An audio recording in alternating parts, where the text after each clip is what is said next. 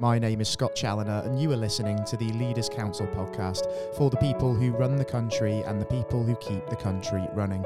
As regular listeners of our programme will know very well, part of our mission here at the Leaders Council is to bring you a variety of distinct perspectives on leadership. And to this end, um, we're joined on today's programme by Paul Blair, CEO and founder of ArcX Technology, a sporting goods manufacturer on a mission to improve the world's health and wellness by creating the most innovative, accessible, and revolutionary wearable technology. Uh, Paul, a very warm welcome to yourself, and uh, by all means, thanks for joining us on the show. It's a real pleasure having you with us. Hello, Scott. Thank you very much for inviting me. Um, great to be here. Very excited uh, to have this conversation with you. Mm, likewise, very excited to hear from yourself as well, Paul. And obviously, this is a podcast fundamentally about leadership. And of course, today we do pay tribute to one of the most incredible and beloved leaders in the uh, the UK, in the form of Her late Majesty the Queen, who passed away um, just eight days ago. And we're still in the period of national mourning as we record this on the 16th of September 2022. So we do just recognise her and wish all of our best, of course, to uh, the successor, King Charles III. Um, but obviously, speaking about the uh, the Queen, um, a lot of military personnel have been uh, deployed in uh, the various various um, sort of rituals uh, this week, haven't they, Paul? And uh, let's talk about sort of your background um, actually going into uh, to business because I believe you actually had a career um, in the armed forces prior to your sort of foray into the business world. So just to kind of set the scene for those listeners that might not be familiar with you, um, I was wondering sort of how you came to sort of transfer into the business world from that career and sort of whether the experiences of the forces sort of benefited you in making that transition.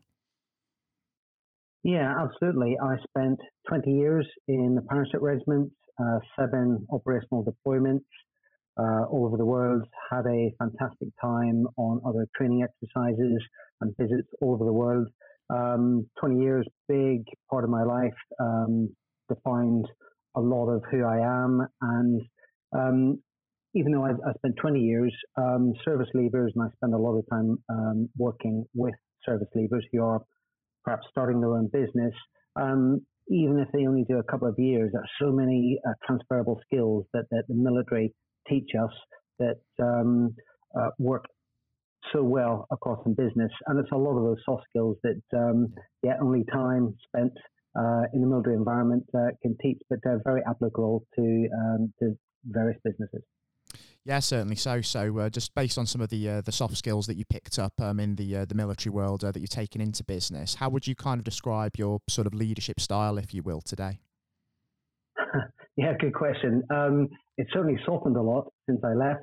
Uh, obviously, in that military environment, um, discipline is is a cornerstone of what we do. Um, leadership is can be very autocratic, and it, and it has to be. And that's not to say that we don't um, take feedback and have conversations and um, get ideas from uh, from other people in our team and, and, and units, but um, it's uh, moving into a, a, business environment. I had to really soften my approach, mm. um, make it a lot more uh, consensus building. Uh, I had, a, I think, a tough time uh, moving from uh, the army after I left into a corporate job, working for uh, a large multinational, and um, very quickly being challenged by a lot of uh, very junior um, new members of my team, mm. and that took a lot of getting used to. But um, yeah, I think I was forced to soften my my considerably. Yeah, this is the thing, isn't it? I suppose when you're in the business world, you've got to get uh, used to sort of being asked questions, haven't you, in that sense? I mean, isn't almost a threat to your authority. It's more a kind of positive way of challenging you, isn't it? And uh, I sort of found it really interesting as well that you touched on how you sort of work with entrepreneurs that have uh, sort of left the forces and sort of help them sort of move into business. And I guess probably one of the things that is a major concern of yours in that realm is kind of uh, their well-being and how they're sort of coping with the transition as well. Because um, we talked an awful lot um, since the onset of the pandemic, especially about the importance of well-being in leadership. Because I guess as leaders, our natural tendency is to sort of instantly look after the well-being of everybody else, make sure that everyone else is coping okay around us, and it's quite easy sometimes, isn't it, to sort of neglect the self in that way and sort of fail to take a step back and consider things as and when we need to as well. So I suppose what we need to do as leaders is recognise the importance of that work-life balance for ourselves as well, and also lead by example on well-being and prioritise our own as and when we need to, don't we?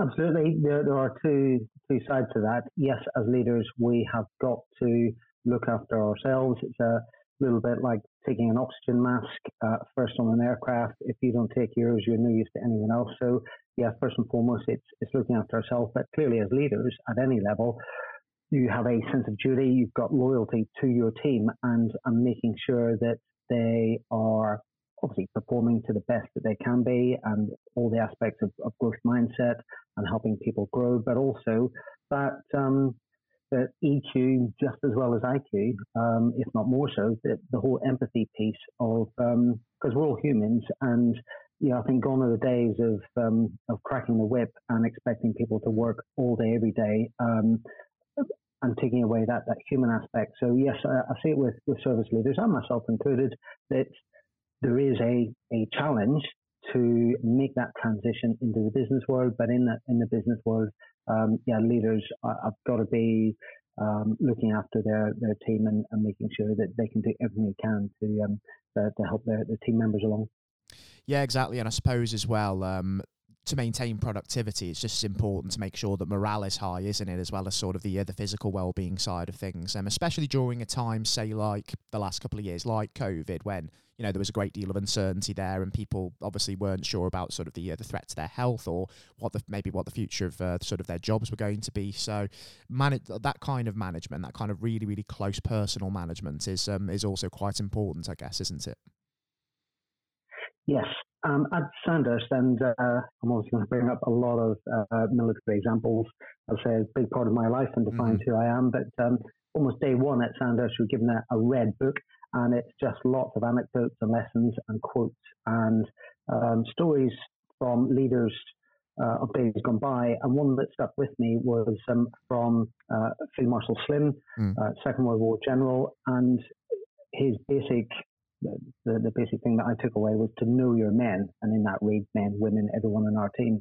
And it's only by having, like, taking the time as leaders to have those conversations to get to know everyone in your team, uh, their family, situations, their personal circumstances, what the name of their dog is, um, and and taking a little bit of time every day just to have some conversations and get to know those people because when you know them, you can recognize that mm. they might be having a bad day and so that's not the time to jump down their throat if they're missing a deadline. That's the time to take a step back, maybe have that uh, pastoral conversation with them just to try and understand what's going on um, outside of work. So, yeah, I'd say that's something that I've embraced a lot.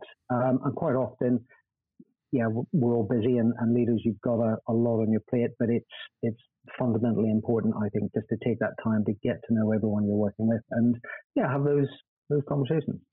And I guess as well, it commands more respect from them, doesn't it? Because you're not essentially getting on their back. Uh, you know, obviously, when to put an arm around them. You're getting those kind of silent social cues, and you you know you're approaching it in the right way, and that's going to command a lot more respect from them.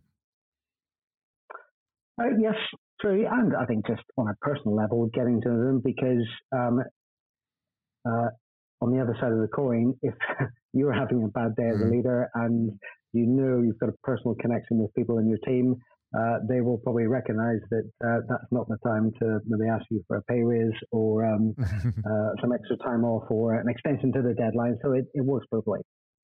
Yeah, absolutely right. And um, obviously, um, just talking about sort of uh, business a little more now, um, we mentioned COVID as well and um, the impact that that's had on sort of our awareness of well-being. Um, you're in, of course, with ArcX Technology, the um, the sort of sports tech and digital health sphere, and there've been some sort of direct, let's let's sort of say physical effects, sort of post-pandemic as well, haven't there? Because COVID has notoriously sort of caused issues with sort of supply chain. it's still sort of a little bit of an intermittent problem in China as well, causing a lot of disruption there. So when we're talking about sort of the challenges of the pandemic, I mean, for some businesses, it might seem like, oh, we're, we're sort of past that point in time, and now, you know, we're focusing on sort of energy costs, this, that, and the other. But I suppose for the likes of yourselves, um, there's still a little bit of a sort of lingering COVID hangover, isn't there? So it's uh, it's obviously sort of caused issues on the well-being side that we need to be acutely aware of, but there are still some very physical and tangible problems that we're still trying to get over, aren't we, in that way? Yeah, for sure. Um, firstly, the working environment and, and getting on as a team. Obviously, lockdown had huge ramifications for businesses big and small, mm. uh, everyone working from home. As a small team, it was, dare I say, relatively easy for us. I've only met my co-founder a handful of times, but we we speak pretty much daily uh, on mm. uh, video calls. And for us, it was relatively easy to, to get on and do stuff. And when you know, we were building the tech, apart from having physical prototype that we needed to be in the same room to touch and feel it and pull it apart and um, test and improve it, um, it was fairly straightforward for us. But flicking over to another point that you mentioned there in the whole supply chain, yes, as a UK company, we've got a fantastic um, industrial designer we work with. We've been working with from day one, based in mm-hmm. Germany, and we wanted to manufacture everything closer to home, but just the costs, as anyone making hardware or, or physical goods will understand, um, the costs of doing that closer to home uh, just don't work, certainly for a startup. So mm. we're having to manufacture in China. And yeah, those supply chain issues are still there. We, as an electronic product, uh, our sports tech smart ring, uh, we have uh, some semiconductor components in there, and everyone will be aware of the problems with uh, semiconductors. For mm-hmm. example, the lead time when we started out used to be about four weeks for some basic chips. Um, it went up to 52 weeks. It's starting to come back down, but just an example of, of those supply chain issues as a hangover from, from COVID. Mm. Yeah, it just goes to show, doesn't it? And um, I guess that given the climate that we're in at the moment with supply chain issues still lingering large and also you know like we've touched about touched on the, the cost of living we touched on rising energy prices. It's a challenging time for sort of startup businesses to try and sort of navigate isn't it? But um, i suppose if we've learned anything from covid it's that we've probably learned a lot about ourselves and our resilience and you know there is always hope for the future in that sense isn't there? Yeah for sure. And at times such as lockdown and covid um, can be uh, really productive in terms of companies innovating and pivoting and coming up with different ideas and, and ways just to, to deal with for what was the new norm for so many of us for um, for a couple of years. Um, companies can uh, sort of adapt and overcome. Yeah, you mentioned resilience. That mm-hmm. is, I think, one of those key sort of elements, those key transferable skills that the military teaches us. That no matter what the situation you're in, um, be it adverse, uh, if you're in a particular environment, if it's a hostile environment, if you're running low on water, ammunition, or whatever it is, you still need to perform to a certain level. Okay, your your mission, your goal might change, um, but you still have to be resilient and to uh, adapt to, to, the situation. And in business, so many companies uh, did that. But in the startup world, yeah, it's it's tough for us. It was a absolute slog like so many um, startup founders will agree. Mm. You have highs and lows. You can be on top of the world one week, everything's going according to plan, and it takes one email or something goes wrong with the tech or something in the supply chain, whatever it might be, and you're you hit a trough, and the case of okay, what are we going to do? How are we going to get ourselves out of this? Yeah, it's a constant learning curve, isn't it? I suppose. I mean, even though you know, yeah. I mean, we might be running successful businesses, things go well. I mean, you always have the peaks, you always have the troughs, as you say, and uh, it's a constant process of development, isn't it? I mean, we're not infallible, even though we're running our own businesses, and you know, from every single setback we have, we always learn something different, don't we? So it's about sort of making sure that we view the uh, the setbacks, the troughs, as not terminal, but sort of use it to kind of either learn or win, isn't it? Absolutely, yeah. They've got to be learning experiences, and that can be tough if the things that go wrong are unexpected and outside your control.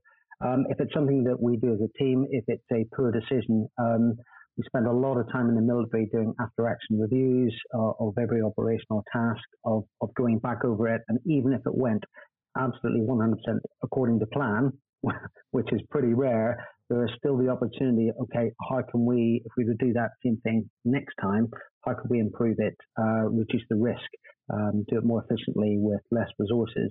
And so, yeah, we, we do spend a bit of time just, I suppose, thinking about how we think or analyzing our decisions if it was a poor decision that led us to um, uh, hit a bit of an obstacle. If it's those things outside our control, well, I put that down to yeah, coming up with, with plans and contingencies. Clearly, you cannot plan for, for every eventuality, but um, I think having a little bit of uh, I suppose, money in the bank for a rainy day or just um, a little bit of a fudge factor built into a timeline. Mm. I think just so key planning principles can um, can help overcome those those troughs when they arrive.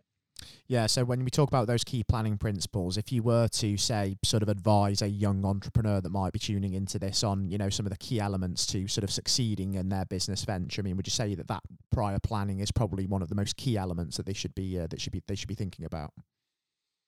Definitely. As as a startup, when you get going, it's hugely exciting. There's that adrenaline buzz. There's a million things to do, but uh, I would advise now that this is on my fourth startup that taking a little bit of time, just stepping back and you know, planning for those contingencies and almost um, someone in, in the team playing devil's advocate to pick holes in that plan, um, mm. regardless of how perhaps extreme they might be, just to stress test that plan. And it is so worth um, spending the time doing that because if you plan for a lot of I suppose, predicted eventualities, um, mm. um, when they arise, you will know what to do, and it won't be a, a knee jerk moment of, uh, okay, everyone panic and let's figure out what we're doing.